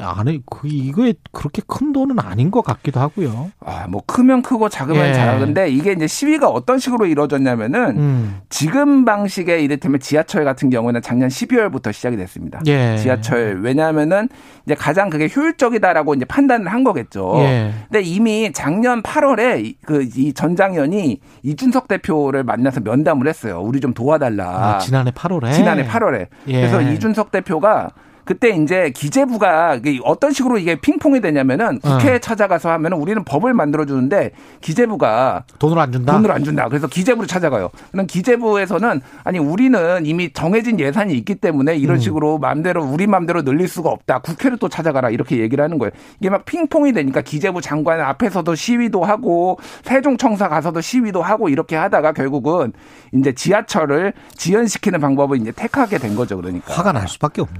예. 예. 20년 이상 계속 같은 일이 반복이 되고 있는 거군요. 그러면 어떻게 보면 그렇죠. 예. 네. 그리고 이제 결정적인 게 또 하나가 이제 이거에 좀 집중을 하게 된 게 이 지하철에 승강기가 없는 엘리베이터가 없는 데는 그 기억하실지 모르겠는데 계단에 리프트 같은 게 있어요. 쭉 내려가는 게 있잖아요. 그렇죠. 여기서 계속 사람이 죽습니다. 이걸 타다가 장애인들이. 2017년에도 지하철 2호선 신길역에서 예. 리프트에서 떨어져가지고 장애인이 죽어요. 그러니까 최소한 이런 것만이라도 좀 해결을 하자라고 한 게 이미 문재인 정부 들어서 그러니까 사실은 이거는 정부 어느 뭐 진보 보수의 문제가 아니라 모든 정부가 다 똑같이 그렇죠. 모든 서울시장이 다 똑같이 무심했던 일이에요. 그러니까 이게. 근데 이준석 대표는 문재인 대통령과 박원순 시장에게는 안 하던 요구를 윤석열 당선인과 오세훈 시장에게 하고 있다 이렇게 비판을 했잖아요. 이거는 팩트입니까? 사실이 아니죠. 이거는 팩트 아니고. 그러니까 하도 예. 이것도 해보고 저것도 해보고 홍남기 집 앞에서도 시위도 해보고 뭐 문재인 대통령도 해도 안 됐는데 정권이 곧 바뀌잖아요. 예. 그러니까 TV 토론하는데 찾아가가지고 우리 얘기 좀 다 좀 들어달라고 그래가지고 모든 후보한테 다 전달을 했고 그중에 한 명인 윤석열 후보가 당선이 돼가지고 지금 그러면 그러네. 윤석열은 해줘라 이렇게 지금 이게 이어지는 거예요. 그러니까. 이분들 입장에서는 뭐 근데 이제 일반 시민들 입장에서 특히 이제 시위 막 출근길에 시위를 하고 있는데 내 출근이 늦어지는데 여기에 굉장히 좀 불편을 호소하고 짜증이 난다 이런 분들이 분명히 있을 거란 말이죠. 그렇죠. 예. 그래서 이제 그 김혜지 의원과 인터뷰 중에도 그런 이야기를 했었는데 사람들이 그 가장 불만을 갖는 부분. 왜 하필 가장 바쁜 출근 시간대에 바쁜 지하철에서 시위를 해야 되느냐. 네. 그 부분은 어떻게 생각하세요? 그러니까 그 불편함에 대해서는 저는 10분 공감을 합니다. 특히 예. 막 출근 시간 막 데드라인 막 걸려 있고 그러는데 이것 때문에 늦으면은 그런데 왜 이런 시위를 택했느냐. 아무리 홍남기 부총리 집 앞에 가서 시위로 해도 아무도 몰라요. 아무도 안 써주고. 아무도 몰라요. 이게 한 달, 두 달, 세 달 정도 되고 지하철이 한 5분 정도 지연시키는 방법을 했거든요. 예. 이거를 이제. 예. 그래서 열차가 5분 지연되고 이거를 하니까 사람들이 드디어 해서 이준석 대표까지 반응을 한 거예요. 오죽하면 이 사람들이 이렇게 했겠느냐, 사실은. 예. 그래서 뭐 불편하신 분들도 있고 근데 뭐 어떤 분들은 그냥 아, 또 오죽하니 하겠냐 이렇게 하시는 분들도 있고 여러 가지 이제 시민들의 반응이 있는 거죠. 그렇죠. 예, 예. 시민들이 또 이해하시는 분들도 많이 계시더라고요. 이준석 대표는 이게 많은 사람들이 이용하는 2호선, 2호선은 후폭풍이 무서워서 못 건드리고 예. 3호선, 4호선에서 주로 시위한다 이렇게 또 비판도 했는데 꼭 이렇게 아니. 구체적으로 이렇게 비난적으로 이렇게 말할 필요가 있나 싶기도 하고요. 일단은 4호선이 이준석 예. 대표가 거주 중인 그 지역구인 노원에 있어요. 그쪽이에요? 예. 그래서 아마 제 생각에는 이준석 대표가 이거에 대해서 예. 막 불만을 많이 들었던 것 같아요. 예, 개인적 감정. 그러니까 예. 시민들이 노원구 시민들이 이것 좀 해결해달라 이렇게 하니까 이준석 예. 대표가 나선 게 아닌가 추정을 하고요. 이것도 사실은 아닙니다. 2호선에서도 했고요. 2호선에서도 했어. 예, 경인중앙선, 5호선 환승역이 왕십리역 그리고 예. 1호선, 2호선 환승역인 시청역에서도 했어요. 예. 다만 뭐 대구 지하철 1호선에서도 했고요, 공항철도에서도 했습니다. 근데 3, 4, 5호선이 좀 많기는 합니다. 근데 뭐 이거를 가지고 왜 이렇게 좀 얘기하는 건 별로죠. 이거는. 예. 그렇죠. 예. 이게 그리고 이제 그 SNS에 나온 거 보니까 시위 참여자가 할머니 임종을 지키러 가야 한다고 막 외쳤던 손자에게 그럼 버스 타고 가라. 뭐 버스 타고 가세요. 이런 이야기를 했다는데 이거는 네. 사실입니까? 사실인데요. 예. 이를테면 우리 할머니 임종 지키러 가야 된다고 하면서 소리를 지른 분이 있었어요. 예. 할머니 일반 그냥 시민. 일반 시민이 예. 이렇게 어떻게 할 건데 이 XX들아라고 하니까 당시에 이영숙 서울시 장애인 자립생활센터 협의회장이 예. 버스 타고 가세요라고 한 거는 맞는데 예. 그 다음에 예. 사실은 영상이 더 있는데 이게 잘려가지고 여기까지만 나온 거예요. 이렇게 정확하게 이렇게 얘기했습니다. 예. 버스 타고 가세요. 죄송합니다. 저도 비슷한 일을 겪어봐서 아는데 그 마음 잘 압니다. 몇 년 전에 어머니 임종에 가까워왔다는 전화를 받았는데 장애인 콜택시 배치가 안 돼서 병원에 가지 못했어요. 그래서 그 마음 뭔지 압니다. 너무 죄송합니다라고 하면서 울면서 얘기를 했거든요. 근데 요거를 이제 버스 타고 가세요만 딱 잘라가지고 영상에 돌아다녔는데 이게 더 문제가 뭐냐면 이게 2월 9일에 예. 있었거든요. 예. 근데 이거를 2월 22일에 서울교통공사가 지하철공사가 이거를 보도자료로 배포했어요. 이렇게 시민 불편을 주면서 버스 타고 가세요를 이렇게 말을 하고 다닌다라는 거를 그래서 장애인들을 공격하는 보도자료를 뿌립니다. 이거를. 이 서울교통공사. 2주 뒤에 이거를 뿌려요. 이거를 교통공사가. 진짜로 악의적이네. 그래서 이제 여기에서 이게 시작이 돼가지고 이 동영상이 편집본이 돌아다니고 이렇게 되면서 이제 뭐 이렇게 상황이 온 거예요. 그러니까. 그 언론 플레이를 한 거네요. 교통공사가 언론 플레이를 한 거죠. 그러니까 지하철 이 점거 농성이 오래되니까 지체 농성이 오래되니까 뭐 이런 예. 식으로 여론전을 좀 한 건데 굉장히 악의적이라고 볼 수 있죠. 이 부분은. 예. 이러면서 뭐 일반 시민들 사실은 대중교통하는 이용하는 일반 시민들 그 출근길에 그분들도 뭐 형편 좋으면 차 타고 가겠죠. 그러면 을과 을의 싸움이 지금 돼버리지 않습니까? 그렇죠. 결국은 서로 힘든 상황인데 이게 예산을 확보해서 정치가 뭐 예산 확보해서 좀 잘 살게 해주는 게 정치 아니에요? 어떤 정치권에서 해결해야 되는 거 아니에요? 이건 결국은 정치권에서 해결을 해야 되는 거고 예. 굉장히 역설적인데 예. 이준석 대표가 이렇게 이 장애인 단체를 좀 공격을 하면서 예. 전 국민의 관심사가 됐습니다. 그렇긴 하죠. 결국은 그래서 예. 인수위에서도 어제 이미자 의원이 찾아와서 면담도 했잖아요. 예. 그래서 4월 20일까지 지금 시위는 멈추기로 했거든요. 지하철 그리고 삭발투쟁으로 4월 20일까지 인수의 답변을 기다린다고 하는데 그렇죠. 결국은 예산이 좀 늘어나요. 뭐 원하는 만큼 늘어날지는 모르겠으나 예산이 늘어나는 방식으로 될 거다. 그래서 안티 히어로인가 이준석은? 다크 히어로인가? 뭐 다크나이트인가? 뭐 이런 얘기도 있더라고요. 예. 예. 근데 뭐 그게 SNS에 올렸던 걸 보면 그거를 의도했던 것 같지는 않고. 그거를 의도했던 것 같지는 않습니다. 그래서 예. 뭐 비문명적이다. 뭐 이런 표현도 많이 쓰면서 이제 공격을 했는데. 의도는 뭐였던 것 같아요. 이준석 대표는. 그러니까 이준석 대표의 기본적인 거는 이 사회적 약자의 당연시되는 권리에 대해서 의문을 제기하는 것 같아요. 이를테면은 여성이 사회적 약자냐라고 했을 때 뭐 일부에서는 여성 갈라치기라고 얘기를 하지만은 여성도 경우에 따라서는 사회적 강자가 될 수가 있고 물론 큰 틀에서 보면은 물론 그렇습니다. 세대별로 예, 개별적으로는 예. 그럴 수도 있겠죠. 그렇죠. 예. 그런 부분들을 조금 문제 제기를 하는 그 맥락상에 있는 건데. 뭐 이를테면 그 표현들이 비문명적이다. 이 시위가. 그 비문명적이라고 하면 이거는 사견입니다만 이를테면 예. 그런 거죠. 흑인을 노예를 해방시켜야 되는데. 그렇죠. 그래서 그거를 대화로 하지 않고 전쟁으로 하는 거. 이런 게 이제 비문명적이라고 보통 얘기를 하는 거죠. 예. 계속 노예로 잡아두려고 하니까. 예, 예. 어쩔 수가 없는 거죠, 뭐. 그러니까 그것도 예. 대화로 했으면은 문명적인데 예. 비문명적이라는 표현이 이런 맥락에서 이제 맞는 것인가. 그렇죠. 그러니까 예전에 그 흑인 민권 운동이 미국에서 1960년대에 있었는데 그 시작이 어떻게 됐냐면은 엘라베마에서 흑인 여성이 백인 남성을 위해 자리를 비키지 않은 이유로 체포가 됐거든요. 그러면서 흑인들이 그 버스를 안 타기 시작합니다.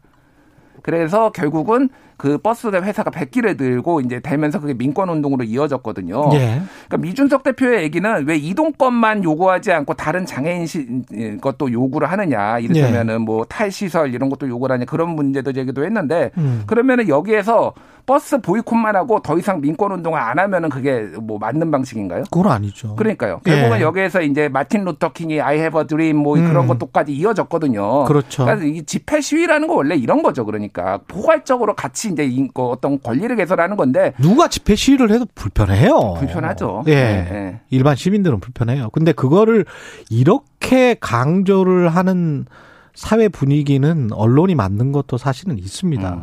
권위주의 사회, 독재 사회 때 시민 불편을 양산하는 불법 집회는 금지해야 된다. 뭐 이런 거를 예. 계속 이야기를 했잖아요. 예, 예. 그런 게 사람들한테 세뇌된 게 아닌가 그런 생각도 좀 들어요. 사실은. 예. 제가 예. 그 아까 전에 앞에 임승호 대변인 나왔잖아요. 예. 나는 국대다. 국민의힘 대변인 뽑는 그거 지금 심사위원 시즌2 심사위원으로 들어가거든요. 예. 16강전부터 제가 들어가는데 중도도 합리적으로 예. 받아들일 수 있는 그런 이런 것도 좀 물어보세요. 궁금합니다. 저도. 그렇죠. 예. 옆에 이준석 대표랑 같이 심사하는데 이거는 사회의 포용성이라는 측면 그다음에 사회가 나아가야 될 측면으로 봤을 때 이 논란이 돼서는 안 될 문제들이 논란이 되고 있기 때문에 사실은 좀 안타깝습니다. 그런 측면에서. 그런 부분에서는 예. 저는 또 어떻게 보면 이게 환기가 돼가지고 또 다양한 생각들을 들어볼 수 있는 계기가 됐다라는 측면에서는 또 긍정적인 부분도 있는 것 같아요. 예. 예. 알겠습니다. 예산 잘 확보를 해서 장애인 이동권 요구 시위가 그 정말 긍정적으로 마무리가 됐으면 좋겠어요. 저도 그렇게 생각합니다. 예, 긍정적으로. 예. 예. 그래서 이분들도 교육받고 취업 잘할 수 있고 그리고 사회 구성원으로서 세금도 내고 그렇게 가는 게 맞는 거잖아요. 네. 예. 지금까지 김준일 뉴스톱 대표였습니다. 고맙습니다. 감사합니다. 예. KBS 1라디오 최경영의 최강시사 듣고 계신 지금 시각은 8시 45분입니다.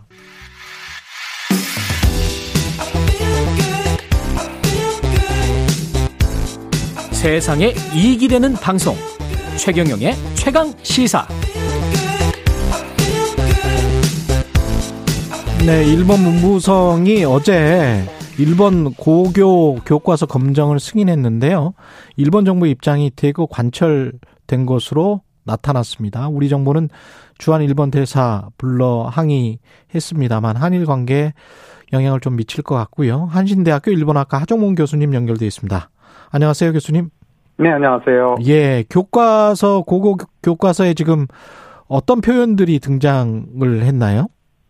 예, 이번 교과서를 보게 되면 일본사 탐구라든지 그다음에 정치 경제 여러 분야가 있습니다만 일본사 탐구 역사 분야만 말씀을 드리면 예. 있었던 지금 일본사 탐구 같은 경우에는 조선에서의 전시기 노무동원에 관한 기술이 5개 출판사 전부 7개 교과서 그러니까 꽤 많이 다 실려 있었거든요. 예. 근데 이 표현 내용을 원래는 연행이라든지 강제 연행 이런 용어들을 사용을 했었는데 예. 그 용어에서 강제라고 하는 강제 연행이라는 단어를 없애고 그거를 수정을 하라라고 지시를 했습니다. 원래 교과서에는 강제 연행이나 강제 동원이라고 써져 있었는데 그렇습니다. 강제라는 표현이 있었는데 그 강제 연행이라고 하는 자체를 아예 없애는 쪽으로 검증을 강요를 했던 거죠. 그래서 결과적으로 학생들이 보는 교과서에는 동원이나 징용이라고만 써져 있고 강제라는 그렇습니다. 말은 없고. 예, 그러니까 징용령 일본에서 국민 징용령에 의해서 동원되었다라는 정도로만 표현이 되어 있어서 전쟁 상황에서 통상적으로 노동자들이 일터로 끌려갔다라는 정도의 그러니까 노동자들이 일터에서 일을 하게 되었다라는 정도의 표현이라고 생각하시면 될 것 같습니다.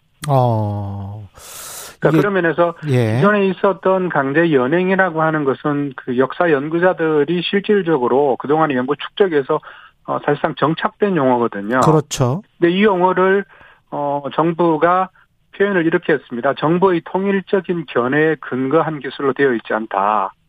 그러니까 문제는 역사 연구가 아니라 정부의 통일적 견해라고 하는 얘기를 가지고 일종의 정치적인 잣대로 검증을 해서 다 교과서 내용을 고치도록 한 거죠. 그러니까 본인들은 동원이나 징용 정도가 드라이하고 객관적인 표현이라고 생각을 판단을 한다는 것인데 실제로 역사적으로 보면은 강제 연행이라는 게 객관적인 표현이 맞다라는 것이잖아요. 그렇습니다. 이때까지 예. 지금 한 뭐 수십 년에 걸친 연구에서 됐었고요. 그러니까 또 하나 문제는 이제 위안부에 관련 부분인데 예. 우리는 흔히 이제 일본군 위안부에 이제 다운표를 친 거를 쓰고 있습니다. 그렇죠. 근데 일본에서는 종군 위안부라는 표현을 오랫동안 써왔고 아시다시피 코노다마 같은 경우에도 종군 위안부라는 표현을 쓰고 있거든요. 예. 근데 그동안 있었던 이 종군 위안부라는 표현이 조금 전에 말씀드린 그 정부의 통일적인 견해 좀 더 설명드릴 기회 있을 것 같은데요. 예. 이 견해에 맞춰서 실질적으로 종군 위안부라는 표현을 쓰지 못하도록 그래서 그냥 다운표를 붙인 위안부라는 표현만 허용을 하는 쪽으로 바꾸었습니다. 즉 군의 관여를 부정하는 형식으로 해서 그동안의 연구를 마찬가지로 짓밟고 정부의 통일적인 견해라고 하는 방식으로 검증을 해왔던 거죠. 당시 일제 만행이나 일제 책임을 상당히 비껴가는 듯한 단어들을 다 썼네요. 그렇습니다. 기본적으로 저변에 깔고 있는 것은 민간업자고 그다음에 조선인들이 일본의 공장에 끌려갔던 것은 기업의 일상적인 그 인사 채용에 관한 부분이다. 다만 정부가 징용령이라고 하는 법령을 제정을 했으니까 예. 일본인들도 똑같이 당할 수밖에 없었던 그런 상황이다라는 식으로 해서 물타기를 하는 거죠. 독도는 어떻게 써져 있나요? 예, 독도에 관한 부분들은 뭐 역사가 오래됐습니다만 기본적으로 독도에 관한 내용은 일본 정부의 입장에서 결국 우리나라가 불법 점거하고 있다. 일본의 고유 영토이다. 예. 라는 것들이 지금 관련된 과목들이 여러 가지 있습니다만 지리, 공공, 정치, 경제 이 사회 과목 교과서 전체에 이 기술이 포함되었습니다. 그래서 이 부분도 아까 조금 전에 말씀드린 대로 2018년도에 고등학교 신학습 지도 요령이 발표가 됐었거든요. 이게 이제 교과서에 뭘 써야 된다라고 하는 기본적인 틀을 지시를 한 건데 그 안에 보게 되면 독도는 일본의 고유 영토라는 정부 입장을 반영한 기술을 해야 된다라고 정의를 해놨습니다. 당연히 이제 교과서 만드는 필자와 출판사 입장에서는 정부 입장을 따를 수밖에 없고요. 일본이 계속 이러는 이유는 뭘까요? 이렇게 설명을 드릴 수 있을 것 같아요. 원래는, 들으신 적이 있을 텐데, 이그호샤라든지 아니면은 지유샤라고 하는, 그전에는 세영모라는 그 단체가 있었습니다. 네. 그때의, 그러니까 지금부터 한 10년 전까지 상황들, 최근에 5년 전까지는 이런 왜곡된 교과서들을 중학교 내지 고등학교에서 되도록이면 많이 학생들이 보도록 하는 일종의 우익 교과서를 채택하는 전략이었다고 한다면 예. 지금 경우에는 모든 교과서, 그러니까 많은 학생들이 대다수 학생들이 보는 교과서도 아예 그러면 우익적으로 고쳐야 된다. 그 부분을 정부가 앞장서서 실현하고 있고요. 근데 이게 이제 역사, 조금 전에 말씀드린 일본사 탐구라는 역사형뿐만 아니라 정치 경제 부분까지도 굉장히 그 빠짐없이 빈틈없이 그 우익 교과서를 확대하는 방향으로 일본 정부가 움직이고 있다라고 판단이 됩니다. 이게 우리 정부는 뭐 일본 대사관의 총괄공사를 불러서 항의는 했는데 네. 할 수 있는 게 우리 정부가 할 수 있는 게 있나요? 항의 말고? 실질적으로 이 문제를 적어도 지금 정부에서 총괄공사를 불러서 항의하는 정도는 작년도 그랬고 재작년도 그랬고요. 예. 쭉 어떤 면에서는 외교적인 대응은 그 이상의 그 특별한 톤이 조금 더 강해진다는 것 외에는 없다고 판단이 됩니다만 근데 문제는 한일 관계에서 그러면 이렇게 계속 교과서를 둘러싸고 양국이 싸우는 쪽으로 양국의 국민 감정을 서로 간에 그 거스르는 쪽으로 갈 것인가. 이런 판단들이 필요하다면 조금은 다른 근본적인 전략도 필요하지 않을까라는 생각도 해볼 수 있을 것 같습니다. 그러면 이 우리 같은 경우는 어떻게 역사 교육을 해야 될까요? 우리 역사 교육도 굉장히 좀 중요할 것 같은데. 예, 한국 같은 경우에도 지금 현재 가령 이제 일본에서 지금 한국이 가지고 있는 그 가장 심각한 한국에 대한 비판 논리가 뭐냐면 한국은 반일 국가라고 얘기를 합니다. 그러니까 조금 전에 강제 연행이라든지 종군, 그러니까 일본군 위안부에 대해서 계속 그러는 거는 일본을 헐뜯고 그다음에 일본을 오로지 망치기 위해서 한국이 조직적으로 하는 거다라고 얘기를 하거든요. 예. 저는 그런 면에서 일본을 비판하는 우리의 노력이라는 역사 교육의 내용이 실질적으로는 이게 한국과 일본의 문제가 아니고 전쟁과 여성 인권에 관한 문제라든지 예. 식민 지배라고 하는 제국주의의 비판에 관한 그러니까 20세기 역사를 한국이 어떤 식으로 21세기에 새로 고쳐나갈 것인가 그러니까 좀 더 큰 관점에서 역사 교육을 정비하는 작업이 필요해 보입니다. 예. 근데 이제 지금 정부 끝나고 다음 정부 윤석열 당선자 윤석열 대통령이 될 텐데 윤석열 당선자는 한일 관계는 미래지향적으로 반드시 개선되고 과거처럼 좋은 관계가 시급하게 복원돼야 된다. 그리 그 한미일 주축 그 동맹 쪽으로 가는 게 외교 정책의 기본 방향일 것 같은데 이런 과거사 관련해서 악재가 계속 불거지면 어떻게 해야 되나요? 예, 그 부분은 쉽지 않을 것 같습니다. 예. 지금 2018년에 대법원 판결 이후에 3년 이상 지금 문재인 정부와 일본 정부 사이에 거의 뭐 바닥이 아니라 지하로 내려갔다라고 할 정도로 한일 관계가 굉장히 안 좋은 상황인데요. 그렇죠. 근데 이 문제의 중요한 지점들은 역시 역사 관련 악재일 수밖에 없다고 한다면, 근데 이 문제를 지금 말씀하신 단어에서 과거처럼 좋은 관계가 과연 그러면 언제였는지 이것도 사실 물어볼 지점이 있는 것 같고요. 그러네요. 그래서 역사에 관한 문제를 이거를 어떻게 할 것인가를 조금 더 머리를 맞대고 그러니까 양국이 지금처럼 하는 거는 누구도 승자가 없는 일종의 그 루즈 게임이라고 생각이 됩니다. 예. 그런 면에서 윈윈 게임으로 바꿔 나가는 전략이 과연 지금까지 당선인께서 보여주신 언행에서는 찾을 수는 없었으나 적어도 그런 내용들이 조금씩 간다면 아까 말씀하신 큰 틀에서의 한미일 관계 복원 이런 얘기들도 저는 조금 더 전향적으로 논의가 가능할 것 같아요.